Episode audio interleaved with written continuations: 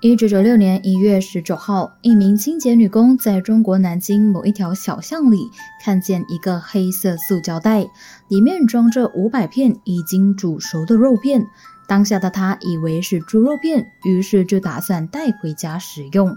万万没想到的是，她在清洗的时候，居然发现有三根手指混在其中，吓得她立刻报警。悬人、悬事、悬疑馆。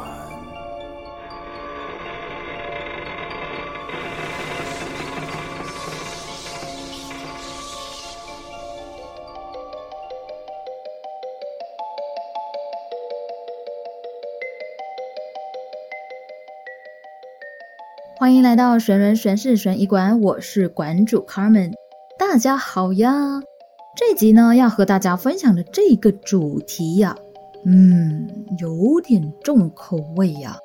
同时呢，也和前几集分享的内容有点不同，因为今天分享的是一起悬了二十多年的悬案，截至这一集节目播出之前呢，都还没有找到凶手，那就是南京大学碎尸案，也被称为幺幺九碎尸案，又或者是刁爱青碎尸案。也是其中一名听众朋友许愿想要听到的。那说真的，我之前还真的是没有留意过这一起案件的。然后在翻了翻资料之后，就觉得，嗯，我要分享，因为凶手的犯案手法呢实在是太残忍了，居然对一个正处于花样年华的十九岁少女下手，而且心思细腻到让人冷不防的打了一个冷战啊！而在今年，也就是二零二二年的五月，网络上就有人流传说：“哎，警方疑似找到嫌犯了哟！悬了二十多年的悬案，是不是终于要破案了呢？嫌犯又是谁？待会也会和各位听众一一的分享。现在就先带大家一起回到案发当年，去了解一下这件事情的始末。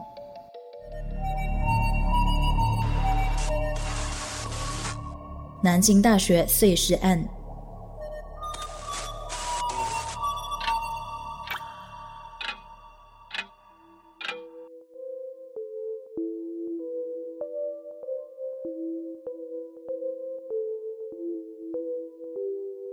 一九九六年一月十九号。中国南京在下了一场大雪之后，一名担任清洁工作的妇女在南京新街口附近的华侨路看到一个黑色的垃圾袋，在好奇心的驱使之下打开了来看，结果发现里面整齐的排放着约莫五百片已经煮熟的肉片。那名妇女就以为自己捡到附近餐厅丢弃的猪肉片，于是就打算带回家食用。没想到的是。路边的野花不要采，路边的东西更不能随便乱捡呐！妇女在清洗肉片的时候，赫然发现里面居然藏有三根人类的手指，吓得她立马报警。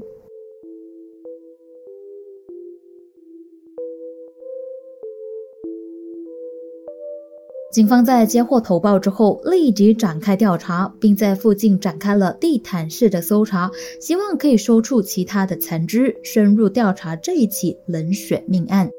同一天，警方在妇女发现肉块偏远的小粉桥垃圾堆和华侨路工地里，发现了三袋装有其他肉块的黑色垃圾袋，以及两个印有上海旅游和桂林山水的旅游包，里面分别又在装着不同部位的肉块和一些人体内脏。隔天，也就是一月二十号，警方又分别在南京大学体育场和南大汉口路医院发现了两袋装有肉块。内脏和子宫的黑色塑料袋，同时也在南大天津路校门口发现了装有骨头的双肩牛仔包。在搜查的期间，警方也对附近的失踪人口做出调查，希望可以尽快找出受害者的身份，然后再套取更多的资料去查案。结果，他们发现一名年仅十九岁、来自江苏、刚进入南京大学不到三个月的女大学生刁爱青。在九天前，也就是一月十号的时候失踪，至今都没有任何的消息。最后一次看见他的身影是在南京大学附近的青岛路，当时的他身穿一件红色外套。于是，警方就将刁爱青列为此次案件的重点待定受害者，并第一时间通知了刁爱青的父亲来南京协助调查。之后，警方又在一月二十一号至三十一号期间，在距离南京大学偏远的地区的垃圾堆里，发现了受害者的完整头颅。尸块以及染有血迹的衣裤都被一个床单给包覆着，床单上面还印有一个血掌印。另外，又在附近的下水道发现了刁爱青失踪前穿的那件红色外套，里面还包有其他的肉块。也就是说，在事情曝光的一月十九号到一月三十一号期间，警方分别在好几个不同的地点发现了十二袋装有肉块和残肢的袋子。从搜查到的衣物和受害者的头颅中，几乎可以确定，遇害的就是失踪了九天的南大新生刁爱青。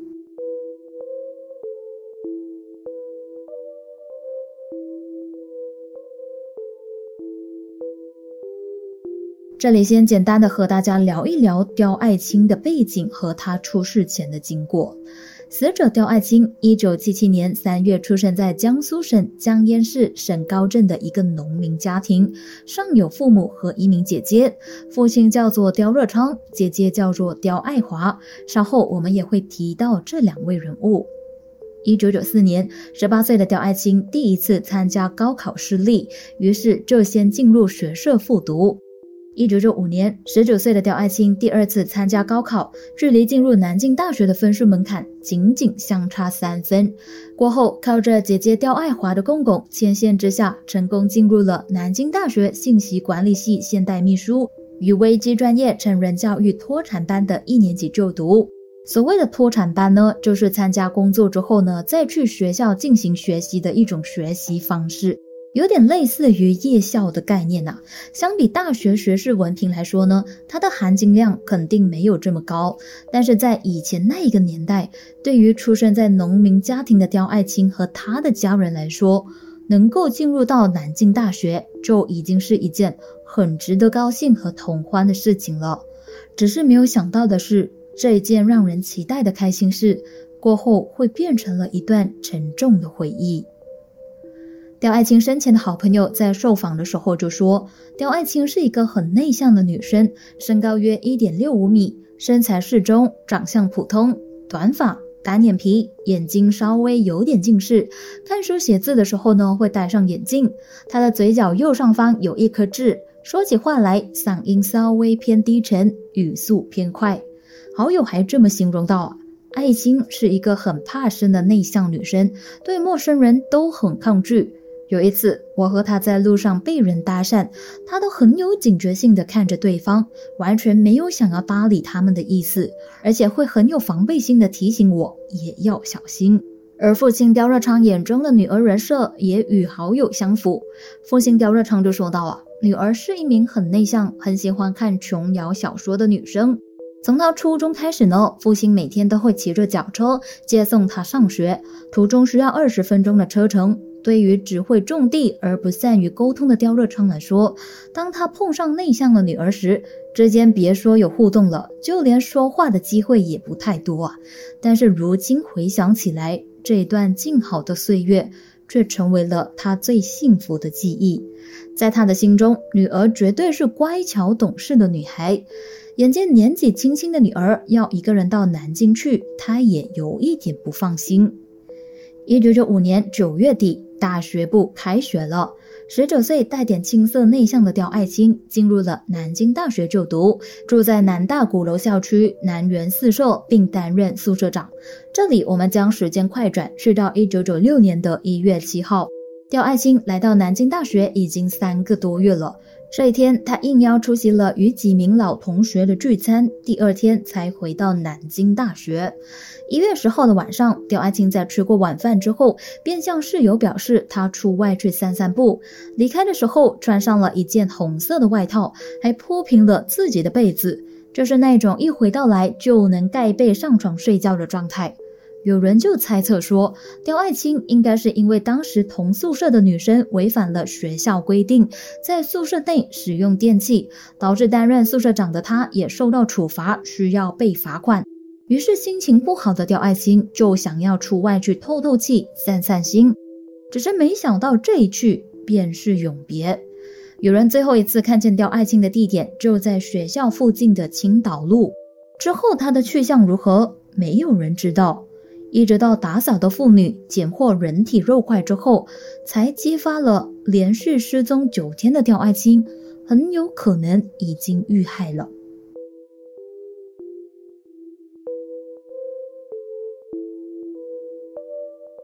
肢解手法冷血残忍。据了解，刁爱青的遗体被发现的时候啊，已经遭人精密的肢解。像刚刚我们提到的，死者的尸体被仔细的切成两千多片。关于这一点呢，有人就说是一千多片，也有人说是两千多片，甚至是三千多片。到底是哪一个说法才是真的呢？年代有点久远了，所以想要追溯的话呢，也有点困难。不过能够确定的是，肯定超过一千片。最让人毛骨悚然的是。凶手除了将肉身切割成差不多同样大小的肉块之外，连内脏也仔细的分割后煮熟，肠子还很有规律的呈直线型的排列在包包的底部，而且有颗粒状的排泄物溢出。所有的肉块和骨头都很有规律的被放在垃圾袋和包包里，证明凶手的刀工非常的精细，心思缜密，而且个性凶残。有网友在之后啊，甚至还整理出刁爱青的尸体状况，让人就算不看图，只看文字或用听的，都能感觉到心寒呐。他就写到说，首先尸体的四肢和头部都被比较锋利的刀切割，都在关节处下刀。据说手脚四肢切割一次成型，但是骨架没有再进一步的剁小。让人推测说，有可能是因为分尸的现场隔音不太好，所以不能进行较大动作的剁骨行为，避免引起别人的怀疑。第二，肉被剔了下来之后呢，切割成两千多块，每一块的体积都相当的平均，每一块肉大约是两至三 cm 这么大，肉色偏淡，尸块切割得比较齐整。但是却又并非绝对的整齐，就是每一块肉的大小还是有那么一点点的不一样，可能就是存在着那几 mm 的差别。法医在经过多切口的对比之下，推测凶手在碎尸时候用的刀具呢，应该不会是医用的手术刀，很大可能只是一把普通但是相当锋利的菜刀。第三，死者左右手的手指都有被切割，但是就不确定是否有缺失。像刚刚我们有提到嘛，就是清洁的妇女发现了三根手指，但是其他的手指去了哪里呢？之后也没有人提到。第四，死者的内脏器官被分别丢弃，后来法医经过拼凑和清点之后，发现内脏齐全。子宫也在，除了小部分骨架缺失之外呢，尸体总体上算是完整的。哎，这个就有点奇怪了，因为照理来说，凶手都会将一些比较小样的，像是内脏的东西，可以丢进马桶冲掉的，当然就是丢进马桶冲走嘛，这样的处理比较快。但是凶手却完整的保留了受害者的尸身和内脏，这一波操作就让许多人都摸不着头脑了。第五，死者的头颅部分的尸块以及内脏应该是有被开水烫过，又或者是被开水浸泡过，而不是像之前所说的被开水煮熟。部分的尸块有被冷冻过，另一部分也有被浸泡过的迹象。第六，死者的面部完整，没有被刀剁过，也没有毁容，只是没有了右耳，残存耳朵的根部，面部呈现不同程度的猩红色，脸颊最红，皮肤完好，而且黑色的头发也还在，还能清楚看到嘴角上的黑痣，应该是可以让认识的人去进行身份辨认的。除此之外，法医从完整的面部那里也套取到了一些没有被破坏的组织去进行分析，推测刁爱青并非在失踪当天就遇害，而是隔了好几天，有可能是被人先囚禁之后再杀害的。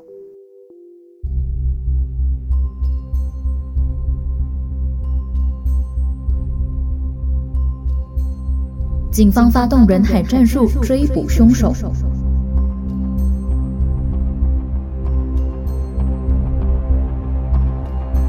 随着如此丧心病狂的碎尸案被揭发之后啊，警方自然不敢怠慢，立即以南大为中心的周边范围内进行了严谨的排查，希望能够将这一名冷血凶手逮捕归案。同一时间，南京警方也成立了一个专案小组，进驻到南京大学，以便开展调查工作，并在学校里召开会议，希望学校的师生能够提供相关的线索。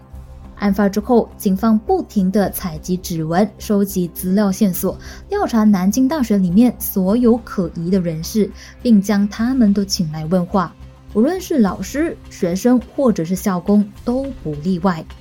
据当时就读南京大学的学生回忆，就说那时候呢，只要有品行稍微不正的人，都会被带走调查。警方甚至在南大为中心的附近一带派出多名的便衣警察。以便防止凶手二次作案，可以说是发动了人海战术，进行了广泛细致的搜查。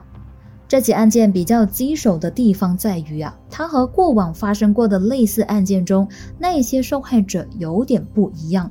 怎么说呢？因为那些或多或少都有着不同程度的利益纠纷，又或者是桃色纠纷，警方就能够从这些人物关系中来入手调查，收窄范围。可是。刁爱青却是一个背景和人物关系都相当简单和干净的人。他身边的好朋友都表示啊，刁爱青没有和任何人结过怨，更不曾因为某个人而去争风吃醋。就像我们刚刚说到的，刁爱青就是一个相当平凡而且普通的女孩，人物关系简单的让警方无法从她的身上着手调查，只能从凶手犯案的能力。方式、犯案时的心理等等的方向一一去排查，加上当年路上的 CCTV 少之又少，DNA 的技术又不像如今这么普遍，所以也就加剧了警方调查的难度。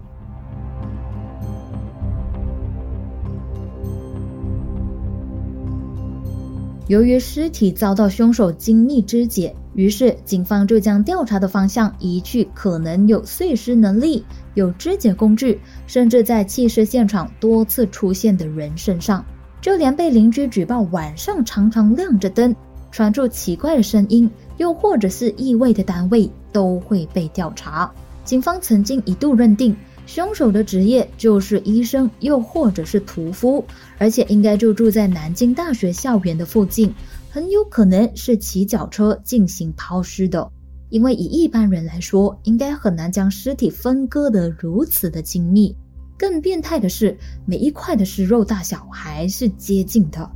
结果在经过大规模的调查之后，有问题的人就查出了一堆，可是却没有发现到凶手，就连碎尸的第一案发现场究竟在哪里，警方也毫无头绪。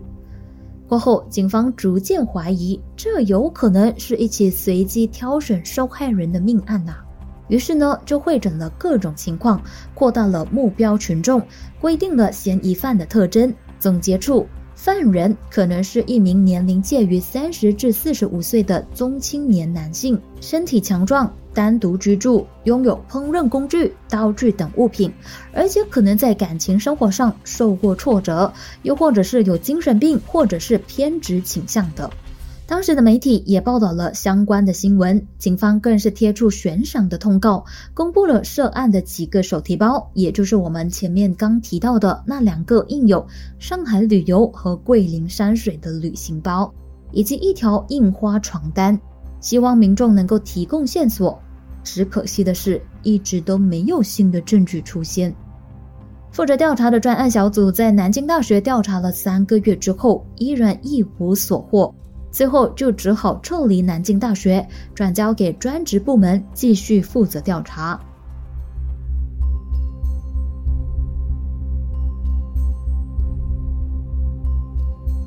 转眼间过了二十多年，这名冷血无情的杀人凶手至今依然逍遥法外，而这起恐怖命案也成了一起无头悬案，更被列为中国十大未破的悬案之一。二零一六年一月十九号，网络上就有谣言传出，说这一天是南京大学碎尸案二十年追诉期的最后一天，而引发关注。不过，当天下午就立即被中国大陆公安部的刑侦局在微博上辟谣，澄清追诉期是针对一些没有被发现的犯罪，对于一些已经被发现的犯罪以及逃避侦查又或者是审判的，则不受追诉期的限制。而这起悬案是公安机关已经在侦查着的案件，所以警方势必会依法追查到底，绝对不会放弃。这才让民众和受害的家属比较安心。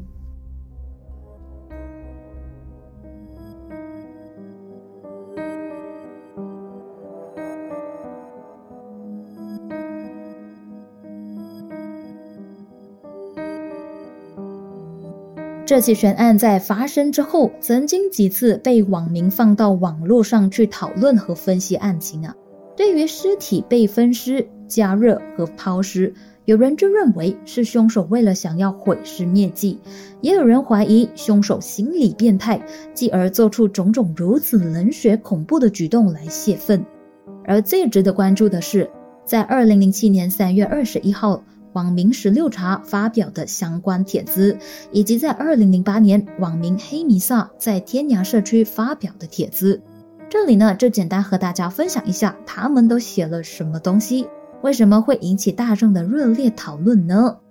首先是网民十六茶在论坛上发表了一篇名为《九六南大碎尸案》的帖子，里面详细描述了分尸后的细节，当中就包括死者头颅和内脏被煮过，尸体被切割成数千块，用塑料垃圾袋分别整齐的包装好，其中肠子还整齐的叠好摆放着，等等的案件详细信息。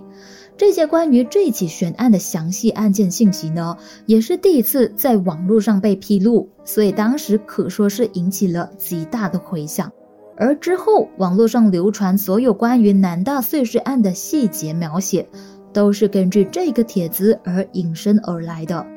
有人就怀疑十六茶就是当年的凶手，但是有更多的人猜测他是当年有份参与案件调查的警员之一。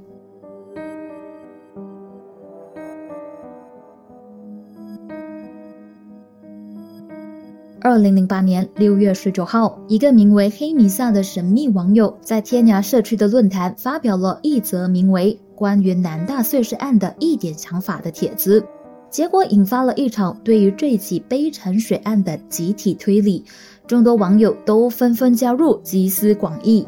黑弥撒当时在帖子中就对这起案件进行了非常详细的推理，包括了受害者的性格。年龄、社会关系等等的各方面信息，然后又对凶手进行了犯罪情况的猜想。他就写道啊，但就目前所知的情况，被害者的尸体被切割成千多片，内脏被煮过，并且被整齐的叠好，包括衣物也被整齐的叠好，可见凶手有着很强的心理素质，同时可能也懂得医学知识。如此看来，凶手的文化程度较高，应该是受过高等教育，至少个人素质要高于普通的初高中文化者。试想想，一个只有初中又或者是高中文化程度的大老粗，凭什么可以吸引一个内向的女大学生的注意呢？而且又有什么能力做到杀人之后冷静的分尸？所以黑弥撒认为，凶手是屠夫、厨师的可能性很小。因为从事这几种职业的人，文化程度和素质普遍都不高。至于医生嘛，只能说有可能性，因为目前还没有任何可用于推理的证据。另外，他还提到说，犯罪的嫌疑人是怎样将被害人刁爱青杀害并且分尸的呢？是在街上随机挑选作案对象，然后再强行带回家犯案的吗？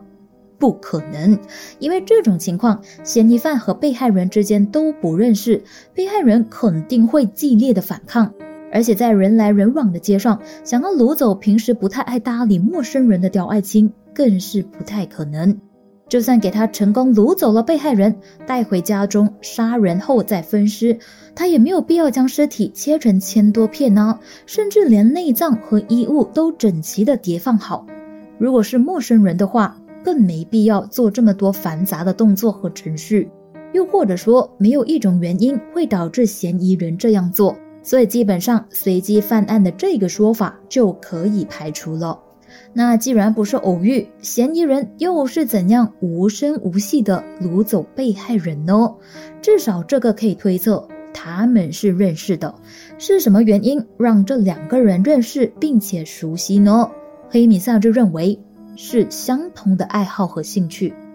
没错，被害人虽然为人内向孤僻啊，但是并不代表他不能有爱好。也许刁爱青的爱好和大多数的人不同，譬如说打口碟，就是喜欢听一些欧美的非主流音乐。所以当他遇到一个与他爱好相同的嫌疑人时，自然就很愿意的敞开心扉和对方做朋友。当然，对于嫌疑人来说，刁爱青的身上肯定也会有一些能够吸引到他的地方，譬如说外貌、谈吐，又或者是气质。那么。究竟是什么爱好让两个人相识并且熟悉呢？黑米萨就认为是音乐。他甚至还在帖中大胆的假设，以当时南京大学周边的店铺和文化来看呢，刁爱青和嫌疑人很有可能是在音乐店内认识的，因为有着相同的爱好和兴趣，于是他们无所不谈。渐渐的，他们相爱了，甚至发生了性关系。但是，也许是刁爱青的外表或者是气质勾起了嫌疑人不美好的回忆。譬如说，刁爱青很像曾经伤害过嫌疑人的前任，于是就记起了嫌疑人内心深处的一个念头，就是将他给杀死，因为这样他才能将心爱的女人永远留在身边。黑米萨还猜测啊，嫌疑人在犯案的过程中肯定获得了一些生理和心理上的快感，看着被害人的身体像切羊肉似的被切成了一片一片，嫌疑人感觉曾经亏欠过他的那个女人罪都赎清了，可是这个肉体依然是肮脏的，所以必须要丢弃，只有灵魂才是永远洁净的。只要被害人的灵魂能够和他在一起，他就满足了。其实黑米萨还在帖子中呢写了相当多详细的推理，包括他认为凶手的特征。但是这里关注我就不一一念出来了。有兴趣的朋友，你可以点击以下的内容资讯栏去阅读全文哦。回到这起案件呢，很多人在看了黑米萨的推理之后呢。都觉得他肯定就是那一名凶手，不然他怎么会知道这么多细节呢？还说得头头是道，感觉自己就在现场那样。还有网民叫警察赶紧去抓他，而警方之后确实也曾经接触过黑弥撒这一名网友。但是发现他并不可疑，因为黑米萨的父亲就是一名警察，而他本人是法学专业出身的，曾经在法院和律师事务所工作过。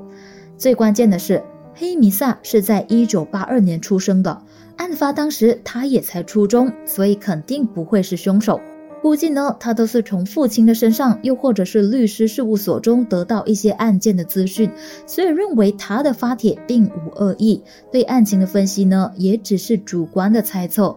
真正的凶手依然还在逍遥法外。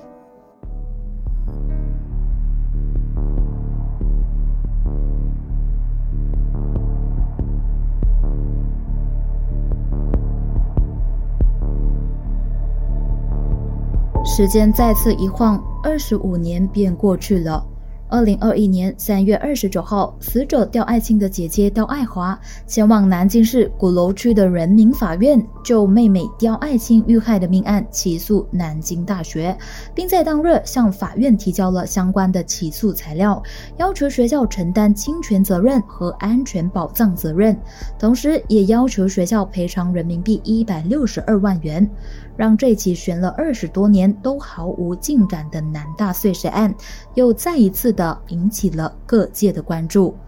刁爱青的父亲认为学校也有责任，为什么孩子失踪了九天，学校才通知家长呢？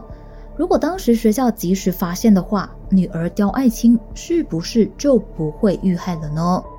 其实早在案发后的几年，父亲刁若昌曾经先后四次找到了南京大学。不断询问案情的进展状况。最后一次是在两千零二年，因为大女儿和女婿失业了，他们两夫妻又患病，所以才寻求南京大学的帮助。最后，刁热昌拿到了一万元，条件是写下了保证书，承诺将来不再找南京大学。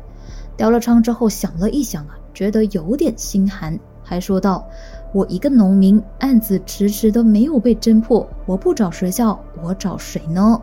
但是他也信守了他的承诺，从此再也没有找过南京大学了。所以，对于姐姐刁爱华在案件过了二十五年后忽然起诉学校，网上就出现了一些关于他们起诉学校就是为了钱的说法。对此说法，刁爱华只是叹了一口气，落落的回答道。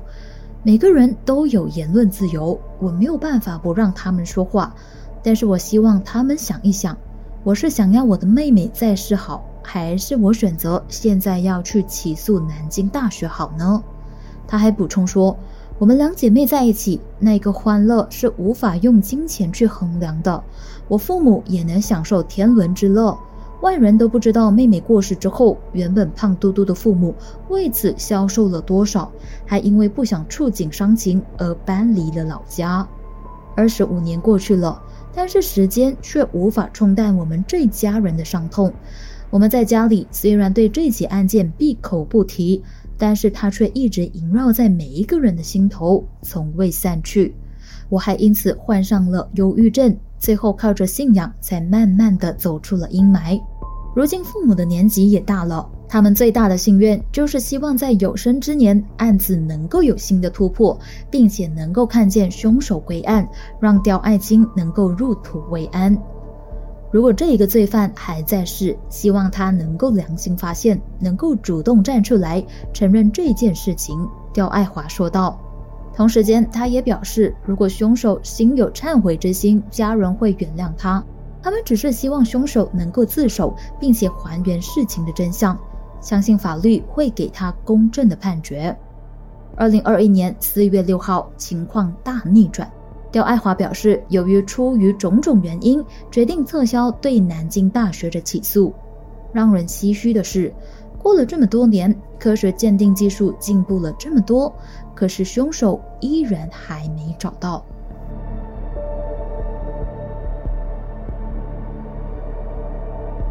凶手神隐了二十六年，终于被捕了。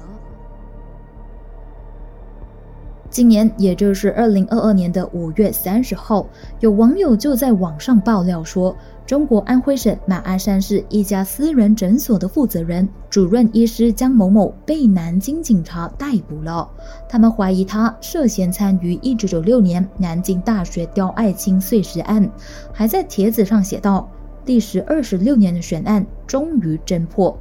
随后，这条消息被该案的代理律师周兆成转发，一下子这件事情就被炒热了。周律师在转发的时候就写道：“啊，如果真的侦破了，那真的是大快人心，正义彰显了；但是如果是造谣，那真的是太无底线了。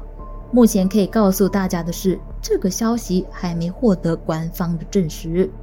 所以消息是真的还是假的呢？一直有跟进这起案件的网友就表示啊，可信度高达百分之五十。为什么呢？因为嫌疑人的特征和警方之前怀疑的，甚至是柯南上身的网友分析的都相当吻合，包括受过高等教育、文化素质较高、懂得一些医学方面的知识等等。有人甚至怀疑说，这有可能是一场医疗事故。怀疑当年独自去散步的刁爱青，在购买了卫生棉之后，身体不太舒服，于是就去看了医生。但是医生可能是开药过重，又或者是过程中有医疗的失误，造成他死亡。不想毁掉名声的医师，就只好将他肢解，然后弃尸。千千万万种说法又再次在网上出现，还掀起了热议。不过，有媒体就针对此事向刁爱青的姐姐查证，姐姐刁爱华就告诉媒体说，家属目前还没有接到南京警方关于案件被侦破的任何消息，所以暂时无法更进一步的回应此事。与此同时，南京警察也立马跳出来否认了这个网传消息，表示案子目前还在调查中，暂时还没被侦破。众所周知啊，时间越长，案件想要被侦破的难度就越大。但是，无论是一个怎么黑暗的房间，只要有一丝光明可以透入，那一丝希望就还存在，黑暗也会有被打破的可能。虽然时间已经过去了二十六年，但是这起南大碎尸案依然还没有被人们遗忘。只要有人记得，案子就会有被侦破的一天。就像中国另一起悬案那样，一九九二年发生的南医大女生惨遭奸杀案，在警方努力不懈的追查下，案件在悬了二十八年后，终于成功的被侦破。凶手也在去年二零二一年的时候被执行死刑，还死者和受害家属们一个公道。正义迟到没关系，但是千万不要缺席。希望这起案件也能早日被侦破。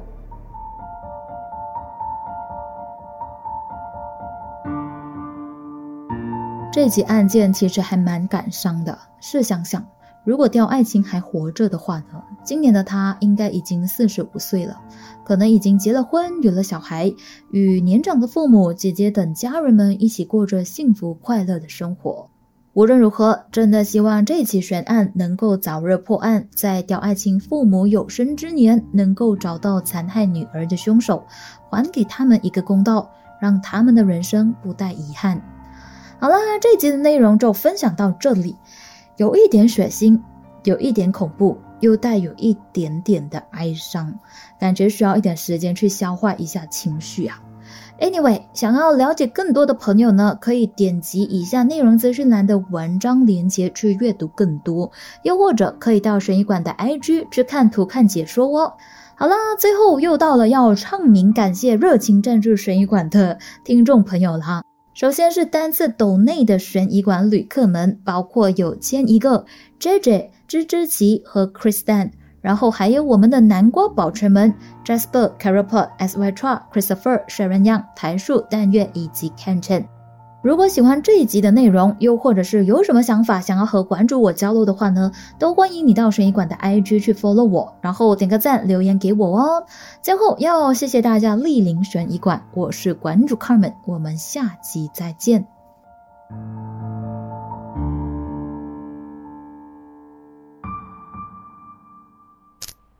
下集预告。